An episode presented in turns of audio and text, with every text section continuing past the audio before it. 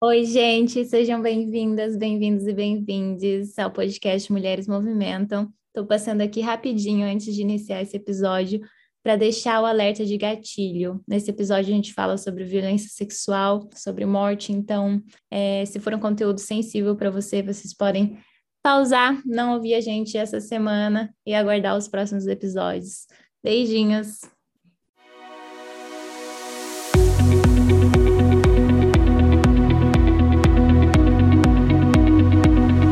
Está ouvindo o podcast Mulheres Movimento, um podcast sobre os trânsitos de mulheres pela vida e pelo mundo. Este é um espaço de diálogo para tentar entender o que faz nós mulheres nos movimentarmos. Eu sou a Flávia Shows, comunicadora, internacionalista, virginiana com ascendente em peixes e Vênus em câncer. E junto comigo está a Patrícia Silva, também internacionalista, sonhadora, leonina com ascendente em câncer e Vênus em virgem. Nesse podcast você vai ouvir um tanto de reflexão e um tanto de trivialidade. A gente fala sobre sonho e impedimento, sobre mover, mas também sobre saber ficar parado, sobre o que nos engrandece, mas também sobre aquilo que nos violenta, sobre amor ao outro e também sobre pertencer a si mesmo. Vem com a gente!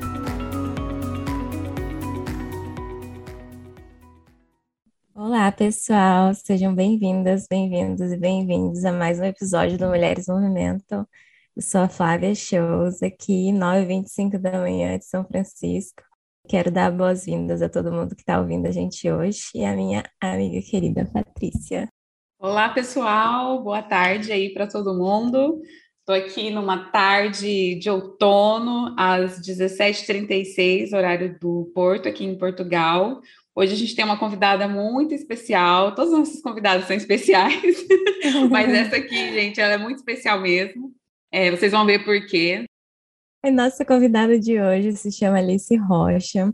Ela é assistente social, pós-graduada em políticas públicas de gênero e raça. Alice também é leonina, do mesmo dia da Patrícia, ouvi dizer. Conselheira tutelar, educadora social e voluntária em diversos projetos sociais. Ela é uma pessoa apaixonada pela luta dos povos indígenas e é uma mulher que acredita que a mudança é possível.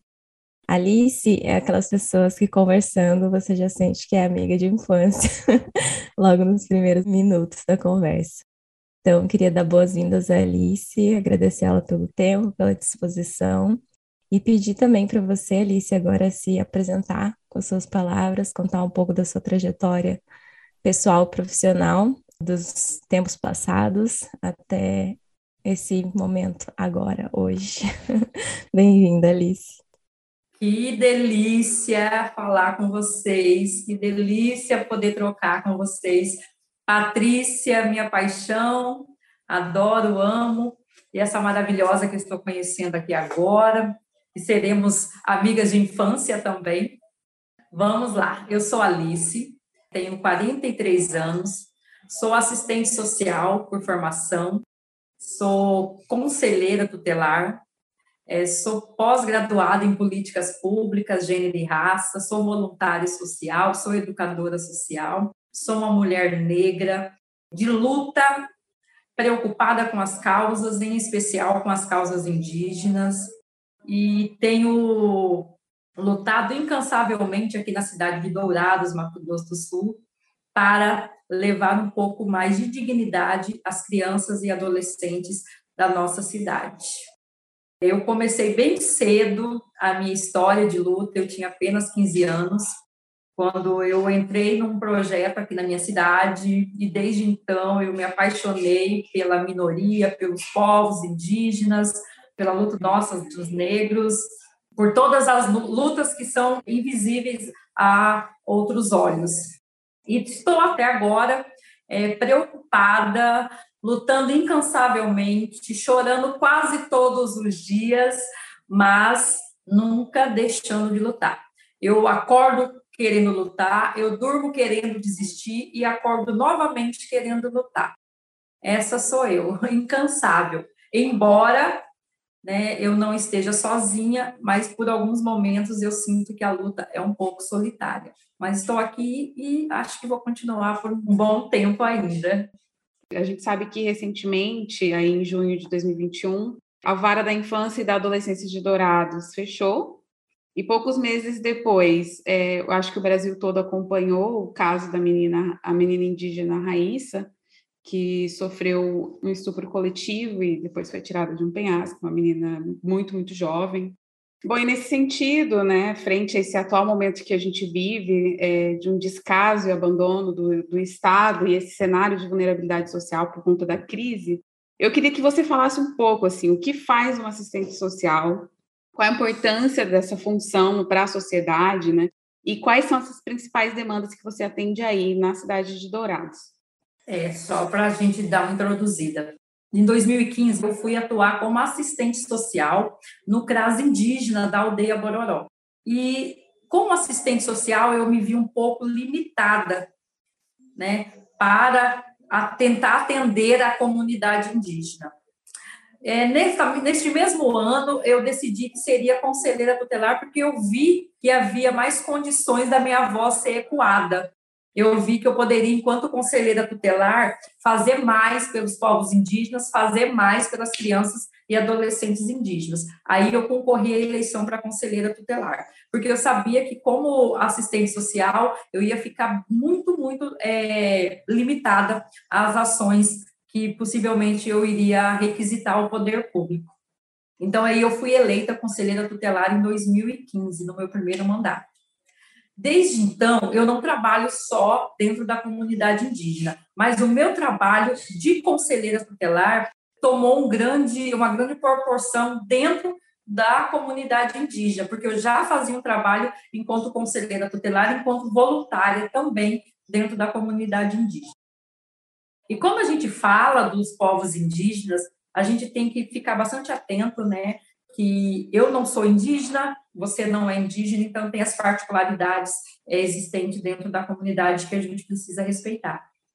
E quando a gente fala de violação de direitos, a gente fala de é, vulnerabilidade social, de vulnerabilidade, é, todas as vulnerabilidades possíveis, a questão de álcool e droga dentro da comunidade indígena, nós estamos falando de uma situação que, infelizmente, nós não sabemos o tamanho. E dentro dessa situação de violência, dessa situação de vulnerabilidade, nós temos a questão da violência sexual é, envolvendo, acometendo crianças e adolescentes indígenas. Para vocês terem uma ideia, é, 85% dos atendimentos dentro do Conselho Tutelar é dentro da comunidade indígena. O grau de violência que as crianças e adolescentes e mulheres sofrem dentro da comunidade indígena é algo assustador. E dentro dessa realidade, nós nos deparamos com a situação, com um caso triste e cotidiano da Raíssa. A Raíssa era uma menina de 11 anos que foi violentamente abusada, violentamente morta. É muito preocupante porque no dia da morte da Raíssa, eu, enquanto conselheira tutelar, juntamente com uma colega, nós estávamos andando dentro da comunidade indígena em busca de uma menina de 10 anos de idade que estava desaparecida. E nós tínhamos a notícia que essa menina já tinha sofrido quatro estupros, com 10 anos de idade. E nesse, nessa história toda, nesse dia da morte da Raíssa, nós recebemos a denúncia: olha, tem uma menina que foi encontrada morta, e nós achávamos que era essa menina que nós estávamos procurando. E nós fomos até o local. A cena foi assustadora. Eu estou no meu segundo mandato enquanto conselheira tutelar, estou seis anos no conselho tutelar, nunca havia visto algo tão assustador como eu vi naquele dia. É aquele corpo sensível, magro, jogado de um penhasco assustador, de pelo menos 20 metros de altura. E aquilo me causou muito medo, muito pânico e me entristeceu, porque nós sabemos que, infelizmente, a Raíssa morreu, mas vive outras Raíssas que nós não conseguimos alcançar. E neste mesmo dia, essa criança que nós estávamos procurando, ela foi encontrada e numa conversa com essa criança, ela nos disse que ela já havia passado por quatro relacionamentos. O entendimento dela sobre isso é que era um relacionamento. Eu fui casada quatro vezes. E aquilo me causou muita tristeza, muita preocupação, porque nós não estamos falando sobre isso. Nós conseguimos salvar essa outra criança mas, infelizmente, não é algo que acontece todos os dias. Nós temos pelo menos dois casos de estupro todos os dias acontecendo dentro da comunidade indígena que chega até o conselho tutelar. E isso é algo assustador. E a gente não consegue ver o movimento do poder público para tentar é, sanar esse tipo de violência. Uma outra questão que vocês falaram sobre a vara da infância. E o fechamento da vara da infância colabora para esta violação. Porque todas as vezes que o conselho tutelar ou qualquer outro órgão encaminha um relatório, uma solicitação de acolhimento, nós precisamos de imediato a resposta do juiz da vara da infância. E com este fechamento, nós estamos sentindo já que nós estamos causando mais violência com aquela criança ou adolescente que a gente tentou acolher. A vara da infância foi somada em uma outra pasta, a pasta civil, que infelizmente nós não temos profissionais nesta vara capacitados, essa é a palavra, para entender sobre a questão de crianças e adolescentes. Tanto que o retorno que a gente tem tido é um retorno totalmente frágil, né, desse, dessa nova vara. Ou seja, é, o Estado continua violando quem já está violado, que são as crianças e adolescentes, e, na sua maioria, crianças e adolescentes indígenas, que, infelizmente, as crianças e adolescentes indígenas sempre têm pago um preço muito alto nessa história toda de vulnerabilidade. Chocante, né, Alice? É. É chocante, assim. A gente é, é tão chocante que todos os dias é, eu preciso, eu e os meus colegas, a gente se depara com uma realidade tão assustadora e que, infelizmente, em algum momento a gente começa a normalizar, porque é algo que acontece todos os dias. E se a gente não, não, não, não ter aquele exercício de falar, opa, eu não posso achar isso normal, né? Eu preciso reagir, eu preciso provocar, a gente também vai fazer parte daquele Estado que não tem se preocupado e não se preocupa, e eu não vejo movimento para tal. Na morte da, da menina Raíssa, houve um movimento, o Ministério da Família e da Mulher, ele esteve aqui em Dourados, né, foi, fez todo um movimento e só foi naquele dia, só foi próximo à morte da Raíssa. E ninguém mais falou, e ninguém mais fala sobre isso. Então, as outras raíças estão perdidas, as outras raíças estão desassistidas e está tudo certo dentro do olhar do poder público. Eu queria que você aprofundasse um pouco mais, é, num sentido talvez um pouco mais prático até, de como as pessoas elas podem colaborar nessa luta também, né? Como que elas podem colaborar no avanço à proteção das crianças e adolescentes nessas questões de abuso e de exploração sexual. Isso de uma maneira é, mais cotidiana, mais próxima da, da realidade, né? Talvez não seja indo pelas vias né, institucionais ali, mas na sua vida prática e cotidiana, porque eu acho que muitas pessoas escutam é, essas histórias, às vezes fica um sentimento que é uma coisa distante, quando na verdade não, né? Está acontecendo dentro das suas famílias, nos seus núcleos mais próximos, mas é muito encoberto de, de silêncio, né? Vergonha, culpa. Então, se você puder falar um pouco sobre isso, acho que vai ser interessante.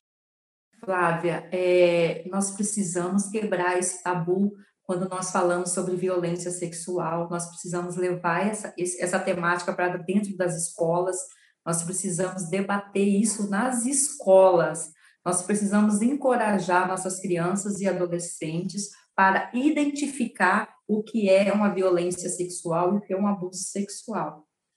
Existe todo um tabu, não vamos falar sobre sexo dentro da, da sala de aula, não vamos falar sobre sexualidade dentro da escola, mas é necessário a gente tocar neste assunto. É assustador, eu faço palestras nas escolas e é assustadora, assustadora a quantidade de crianças e adolescentes que no final da palestra vem buscar orientação, porque em algum momento identificou que acabou sofrendo violência sexual ou abuso sexual. Existem vários canais para isso, né? É, primeiro, a maioria dos casos de violência sexual sofrido por crianças e adolescentes é dentro da família. Isso é fato, já é um estudo feito criança que sofre violência sexual pelo pai, pelo tio, pelo irmão, pelo primo, até pela própria mãe, e precisa ser falado. Em que campo que nós vamos falar sobre isso? Eu acredito que no, no campo escolar, dentro da escola, não existe outro caminho para falar sobre esse assunto. Precisamos também encorajar né, a família, a mulher que observa, isso é, isso é muito triste, isso é muito real.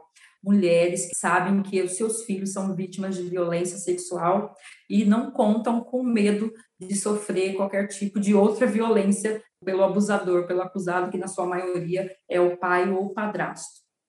Nós precisamos encorajar também essas mulheres, nós precisamos fazer campanhas, nós precisamos ir em busca de informações, ter canais mais acessíveis para isso, buscar orientações, nós precisamos ter um Estado com possibilidades, com profissionais, uma escuta qualificada, nós precisamos de uma segurança né, para estas denunciantes, para estes denunciantes, e que infelizmente nós não temos.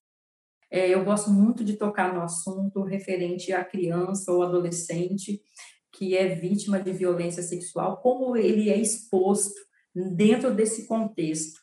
Vou falar no contexto aqui da minha cidade. Uma menina que é vítima de violência sexual, existe todo um protocolo para que ela possa ser protegida.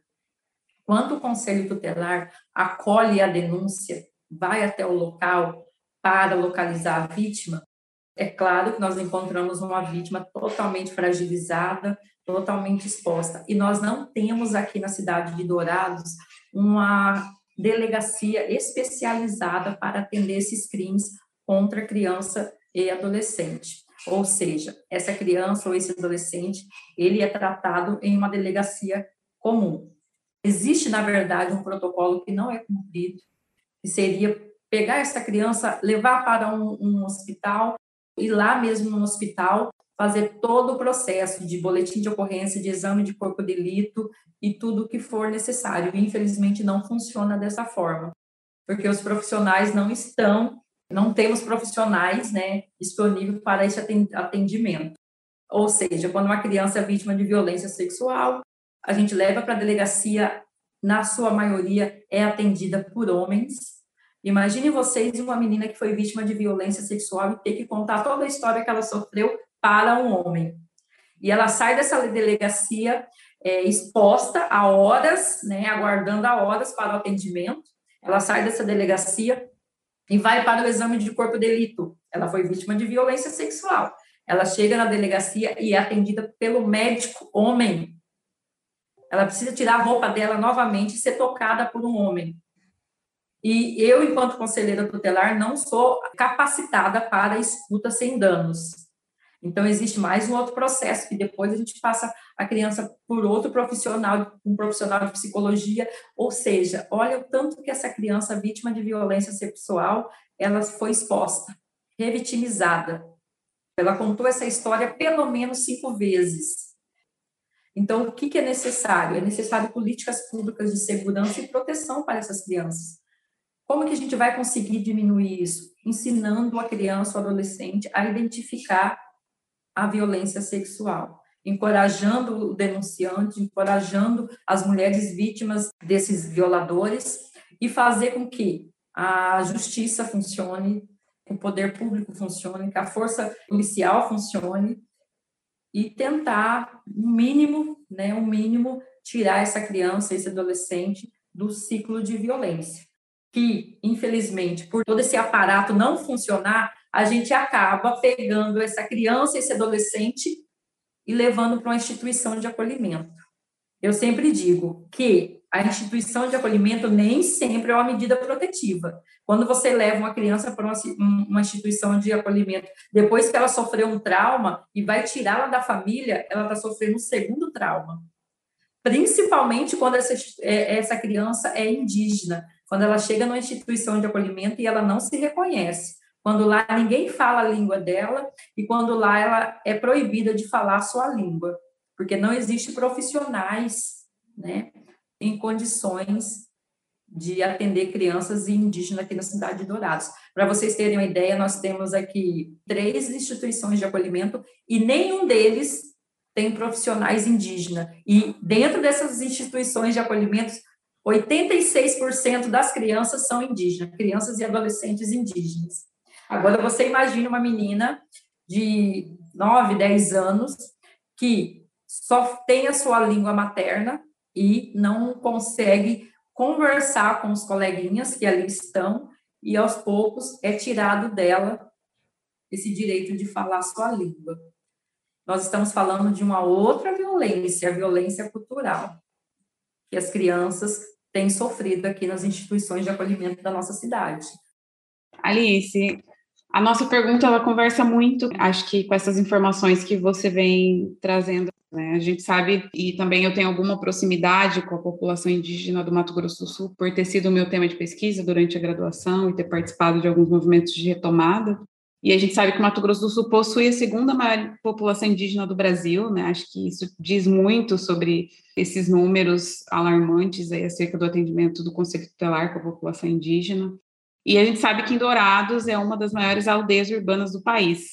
E aí, com todos os problemas que isso traz, né? Que a questão de, ter essa aldeia, que na verdade é tida como uma aldeia urbana, mas que fica longe da cidade, não é dentro da cidade, né?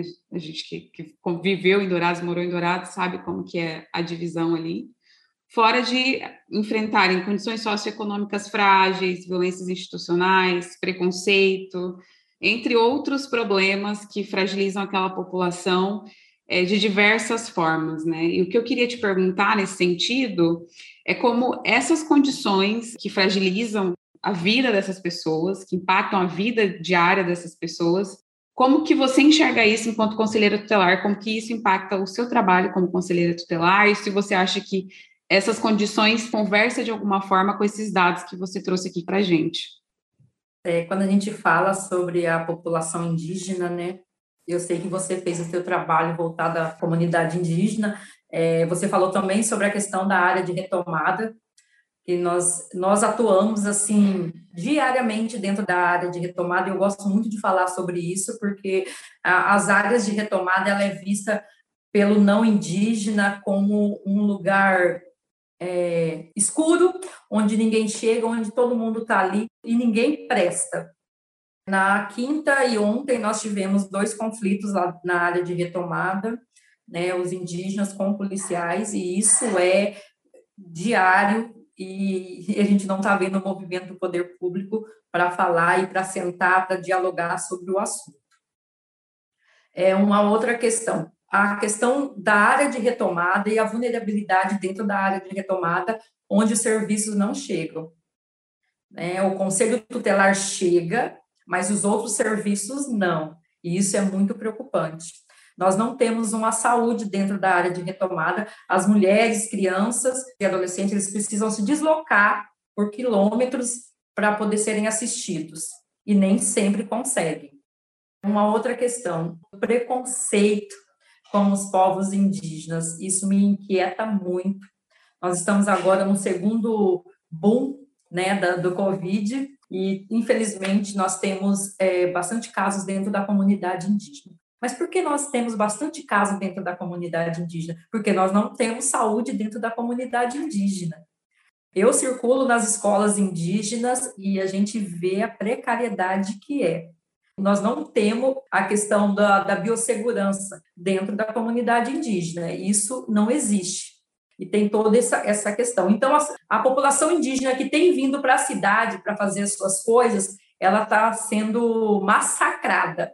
Né? Nossa, o Covid voltou por causa dos povos indígenas. E não é verdade. Né? não é verdade. Nós sabemos aí, aí um problema gravíssimo. Desculpa te interromper, mas só para fazer um comentário, quando você diz a respeito da questão do preconceito, porque eu acho que é importante a gente falar assim que existe uma ideia, assim, principalmente ali na região de, de Dourados, acerca de que a população indígena tem algum tipo de privilégio por ter sido grupo prioritário na questão da vacinação e ter algum atendimento diferenciado, alguma coisa assim. E essas pessoas que têm esse tipo de visão, infelizmente, né, eu acho que quando você traz aí a sua fala cotidiana, de prática, isso fica muito claro, não tem ideia, assim, do que acontece dentro de uma aldeia, de como que funciona e de como são as coisas. Eu acho que é muito importante trazer mesmo esse tipo de informação e, e falar sobre isso, assim, para as pessoas entenderem um pouco, assim, porque eu acho que eu, eu acompanhava muito de perto isso, assim, mesmo dentro da, das retomadas, como você diz, né, é, tem essa visão de que as pessoas que estão lá são todas más, que estão lá invadindo terra, sendo que, que é mesmo é uma prática necessária, infelizmente, né? não é que os indígenas queiram fazer isso, ou que, ah, estão insatisfeitos com a aldeia e queiram mais terreno, não tem nada a ver com isso, é uma prática que é necessária dentro do processo de demarcação de terras, infelizmente, porque é uma prática muito violenta. E como você falou, isso faz com que eles não tenham acesso a muitas coisas. Então, essa ideia de privilégio na verdade, não existe, é uma ideia muito, eu diria, muito criada, assim, por uma ideologia que está ali para destruir, né? Na verdade, essa ideia de privilégio que, que eles falam, né, é uma desculpa para não acessar, né, para não dar condições de saúde, não dar condições de educação. Ai, mas é um privilégio, tudo é para o indígena, mas eles não têm nada. Então, quando tem essa ideia de ser privilégio, o Estado já é, se acomoda e fala: não, eles já são privilegiados, mas privilegiados em quê? Como que é possível? Como é possível uma família com cinco crianças sobreviverem por 30 dias com a cesta básica? Não é possível isso, não existe essa condição. É, é uma ilusão que o não indígena criou né? Parece-me que o indígena está tomando lugar, e foi ao contrário, nós que avançamos a realidade indígena, nós que tomamos, nós que sufocamos a comunidade indígena. E aqui em Dourados isso é muito claro, isso é muito claro. A gente vê, infelizmente, famílias é, revirando lixos aqui, famílias indígenas revirando lixos para alimentação. E isso é normal? Isso é cultural? Não é cultural. Eu sempre digo, eu adoro usar essa frase que eu fiz essa frase no meu início de mandato de conselheira tutelar, que diz assim: não pode ser cultural aquilo que tira os sonhos, os risos e as bonecas. Eu não posso achar cultural quando eu passo a tirar o sonho de outra pessoa. É a mesma coisa da violência sexual dentro da comunidade indígena. Ah, mas é normal, isso é cultural. Onde está escrito que estupro é cultural? Dentro da comunidade indígena. E nós não podemos aceitar isso. E, infelizmente, a população de Dourados, ela é preconceituosa, ela vira os olhos, ela vira a cara para a comunidade indígena, tanto que você não precisa fazer uma pesquisa, você só pode andar pela cidade, pelo centro da cidade e observar no comércio da nossa cidade se existe uma pessoa indígena trabalhando.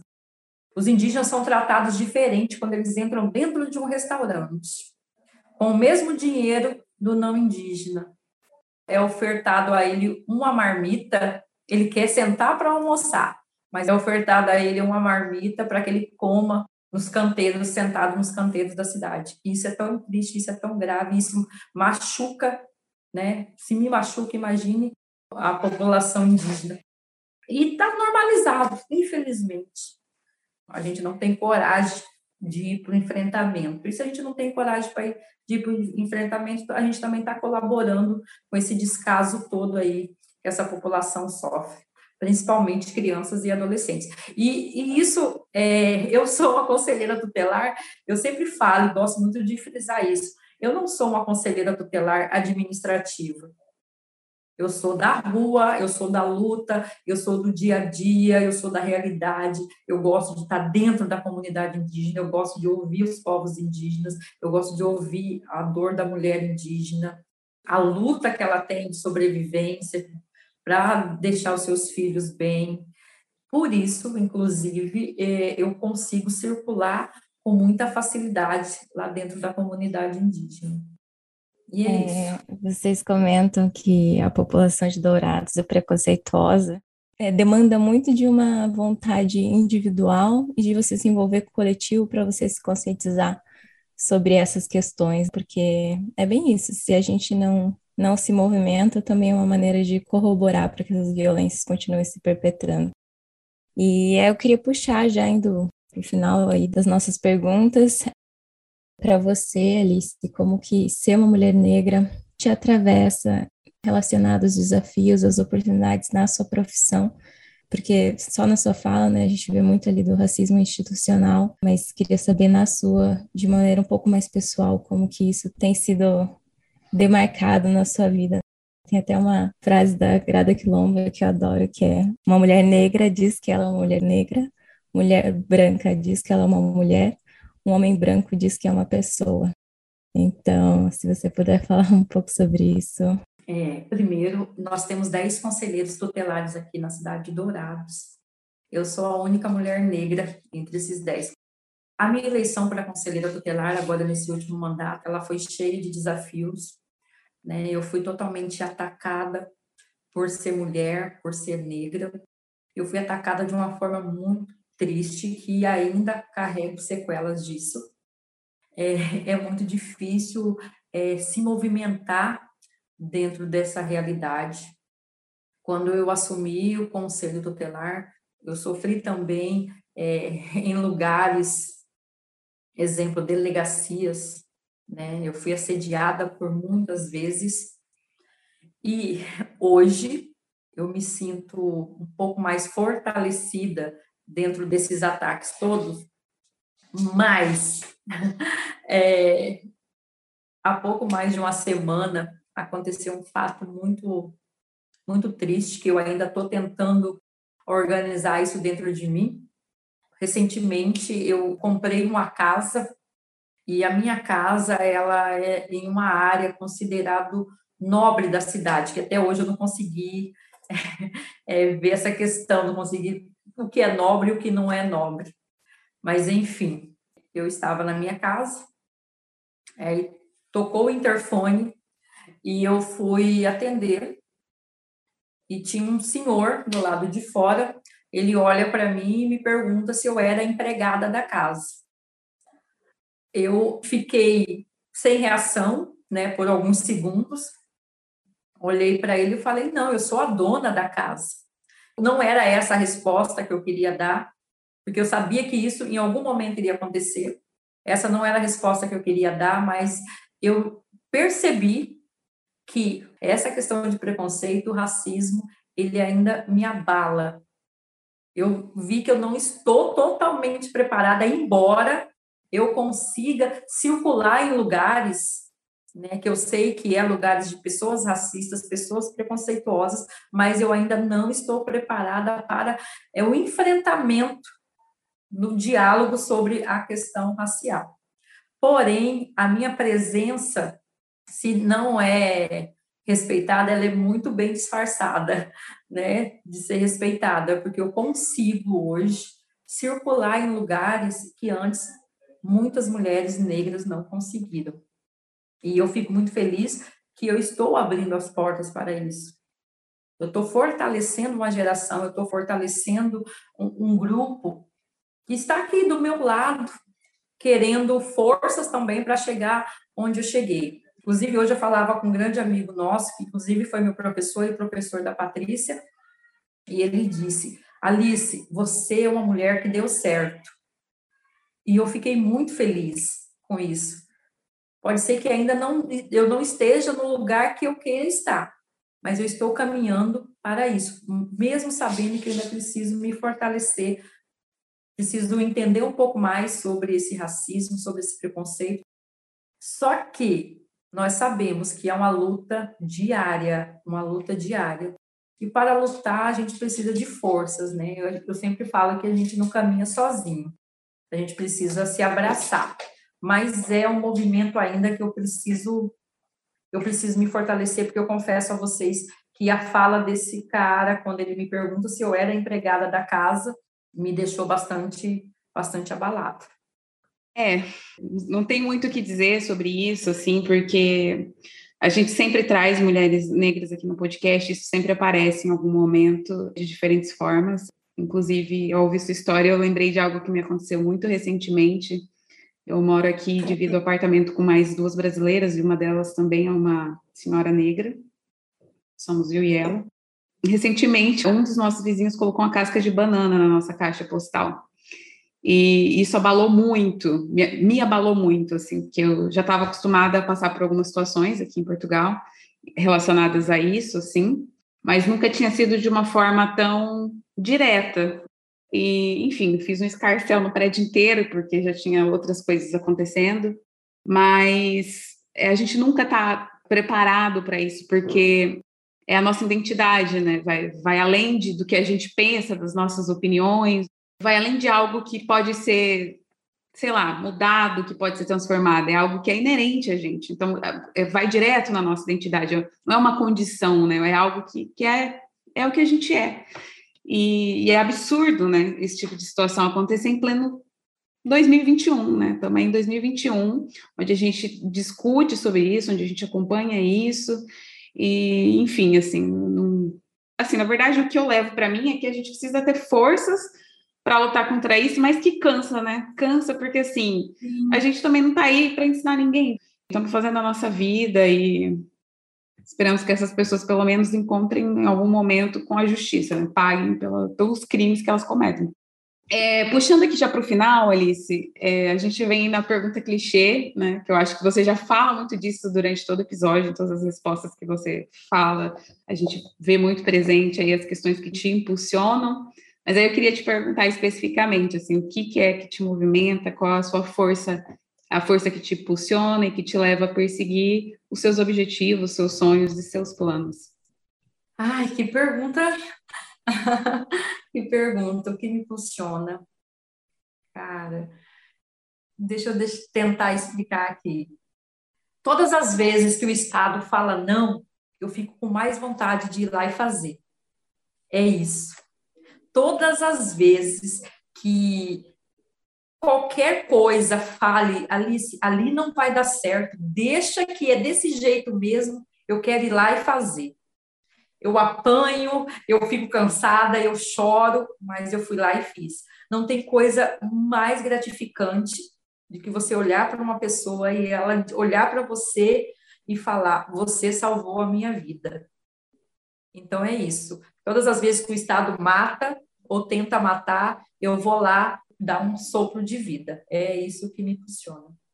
Acho que a gente sempre fala aqui, né, sobre a, o, o, a é. mobilização que o ódio traz, assim, também, essa revolta, né, do não, e a gente ir lá e... exatamente que eu pensei. Essa raiva como uma força propulsora, né, de ação. Exatamente. Maravilhosa. Então, eu queria puxar agora o nosso primeiro quadro, se chama Aqui que Sobe, é um quadro para a gente compartilhar anedotas. Aqui que sobe.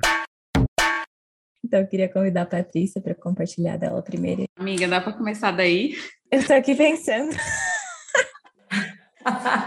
Alice, você já pensou alguma coisa? Se já, pode até puxar, porque eu também estou pensando.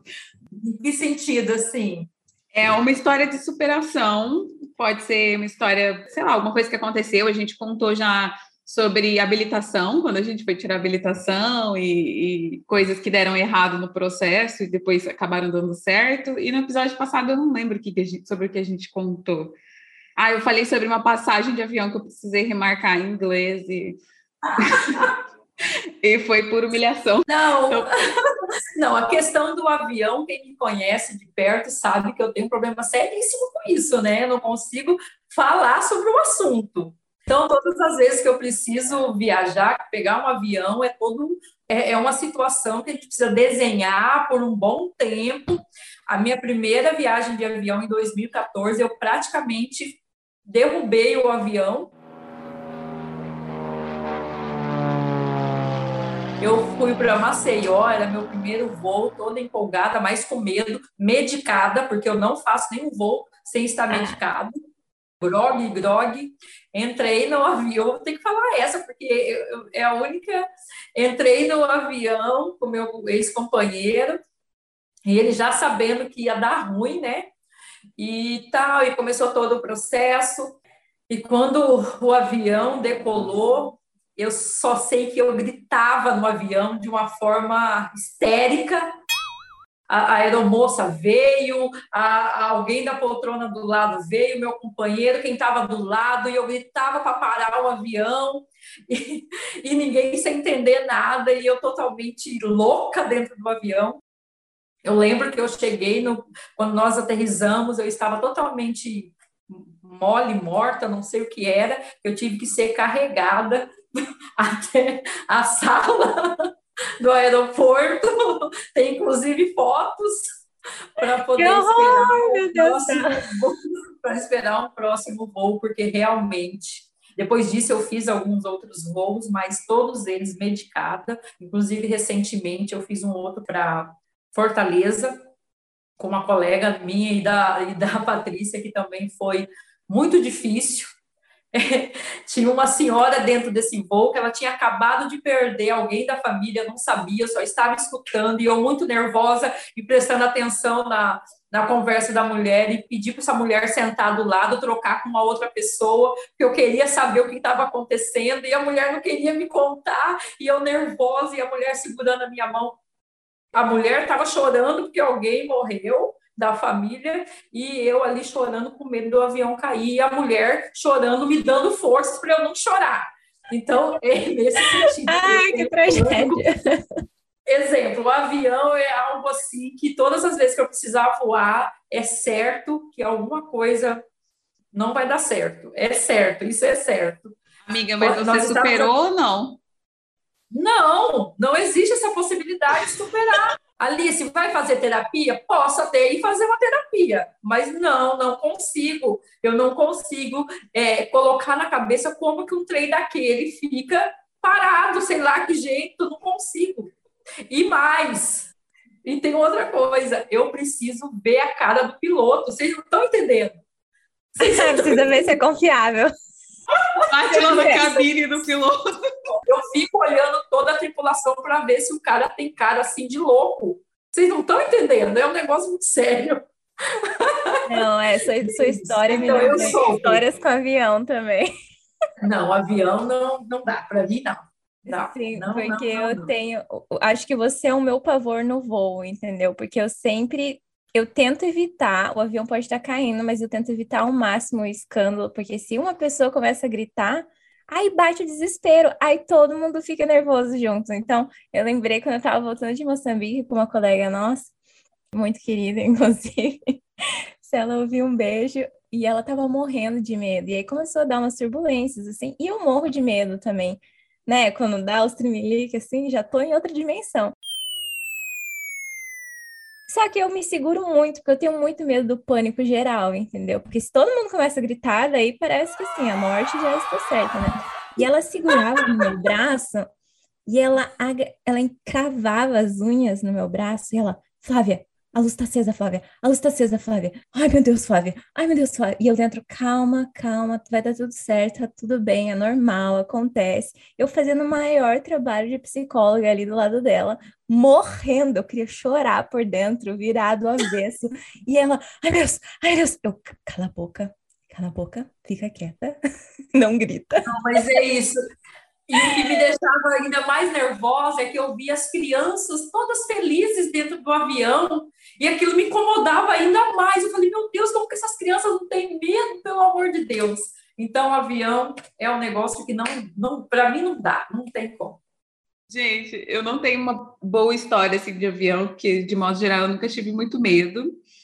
Mas eu vou contar uma história de, de, como eu superei meu medo de nadar. Eu sempre fui uma ótima nadadora, fiz natação muitos anos na minha vida. Mas aí, em Moçambique, né, como sempre, Moçambique aparecendo, eu me afoguei numa praia, uma praia paradisíaca, que não tinha nenhum salva-vidas, não tinha absolutamente ninguém. A gente acabou se afogando, não só eu, como mais duas pessoas que estavam comigo, assim. Não, e, eu, não, e, eu, e eu lendo o livro bem bela na areia.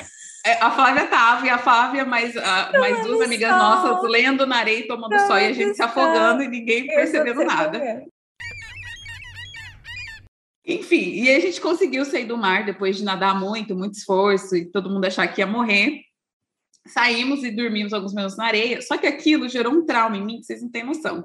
Depois disso, eu não conseguia mais nadar. E a gente, inclusive, foi fazer um passeio de mergulho em alto mar para ver os corais, não sei o quê. Não aguentei ficar 10 minutos fora do barco, porque eu estava completamente traumatizada. E aí, depois disso, era sempre uma luta é, eu entrar em água, porque eu achava sempre que eu ia me afogar e que eu ia morrer, porque era assim que acontecia.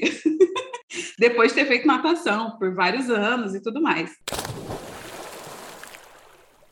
E aí, recentemente, eu superei, meu, assim, superei entre muitas aspas, eu ainda tenho medo, principalmente de mar, mas eu consigo agora entrar na água e nadar e voltar a mergulhar e ter uma relação saudável com a água. Então, a minha história de superação é essa, gente. É, enfim, fica aí a dica: água para todo mundo.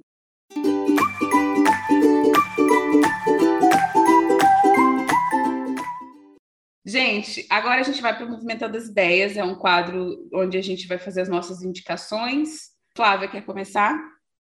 Sim, eu quero começar indicando, mas esse é o conteúdo em inglês, é um Instagram que se chama Holistic Psychology, mas a gente vai postar lá no Instagram do Mulheres Movimentam, e que fala, são vários uh, pensamentos reflexões de questões relacionadas a traumas e superação e autoconhecimento, e acho que é muito produtivo, assim, eles trazem conteúdos bem legais. E o outro Instagram, como sempre, eu não lembro o nome, mas eu vou postar lá no Mulheres Movimento também, que é o trabalho de uma psicóloga na prevenção de abuso sexual. Então, acho que conversa bastante com os tópicos que a gente trouxe aqui nesse episódio.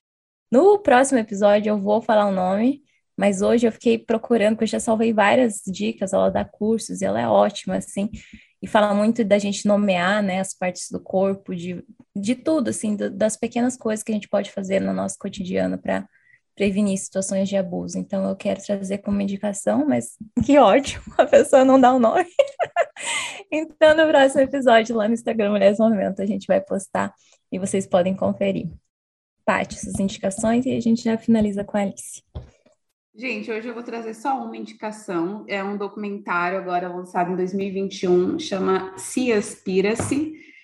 Na verdade, ele é muito parecido com Conspiracy, não sei se toda a gente já assistiu, que era um documento. O Conspiracy é um documentário sobre o consumo de carne, e o Seaspiracy é um documentário sobre a indústria de peixes. E eu fiquei muito surpresa assim com a qualidade do documentário, com as informações que ele traz eu tinha algum conhecimento sobre o assunto, mas não de uma maneira tão aprofundada.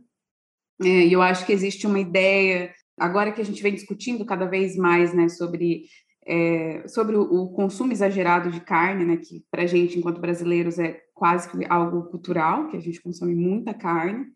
E eu acho que pode passar muito pela cabeça de muitas pessoas que substituir a carne pelo peixe é uma solução. E aí esse documentário acende uma luz assim muito grande de alerta em relação ao consumo do peixe e da importância do mar para a vida das pessoas. Enfim, fica aí, é uma dica, né? Quem tiver aí querendo assistir é, alguma e... coisa, já avisa que pode dar uns gatilhos, então assistam assim, né? Sim, para quem está preocupado é... com o meio ambiente, total, né? Porque a pesca industrial é, é completamente é terrível, danosa, gente. danosa vida marinha, então. Ui, credo. Alice, suas indicações. Tá, eu vou fazer um apenas que é de suma importância, eu quero indicar aqui o Estatuto da Criança e do Adolescente. Eu acho que toda a população precisa se atentar o que diz essa lei. Nós não conhecemos, eu conheço porque eu estou, né, é o meu instrumento de trabalho, mas toda a população deveria é, perder alguns minutos ou ganhar alguns minutos lendo este livro aqui, que é de suma importância no que diz respeito à proteção integral de crianças e adolescentes. É, eu gosto sempre de falar sobre o artigo 4 do Estatuto da Criança e do Adolescente, que diz o seguinte: é dever da família, da sociedade, da comunidade do Estado a proteção integral de crianças e adolescentes. Fundamental, né, Alice? Fundamental. Bom, eu queria muito, Alice, te agradecer por ter aceitado o convite, por ter vindo aqui falar e trazer informações tão relevantes para a gente, né? O podcast fica até pequeno para discutir um assunto que tem muita importância, tem muito a se dizer, né? Como você falou várias vezes no episódio, a gente não fala sobre isso. e essa urgência né, em se falar, porque está acontecendo e é aí agora. Então, obrigada pela sua contribuição e por ter vindo até aqui. Foi uma honra te receber. Aos nossos ouvintes, gente, um beijo, foi uma honra falar com vocês. Até o próximo episódio. Obrigada, Alice, pela sua participação. Espero que todo mundo, enfim, te conheça um pouco mais. Se você quiser deixar o seu contato aqui das redes sociais e estiver aberta também, né, para trocar essas ideias, fique à vontade. Obrigada pelo seu tempo. Obrigada, ouvintes, e até semana que vem. Até. É o meu Instagram, depois eu vou deixar aí para vocês passarem para a galera. E eu quero finalizar, agradecer o convite, estou muito feliz em somar com vocês e finalizar dizendo que eu sou porque nós somos. Até mais, gente.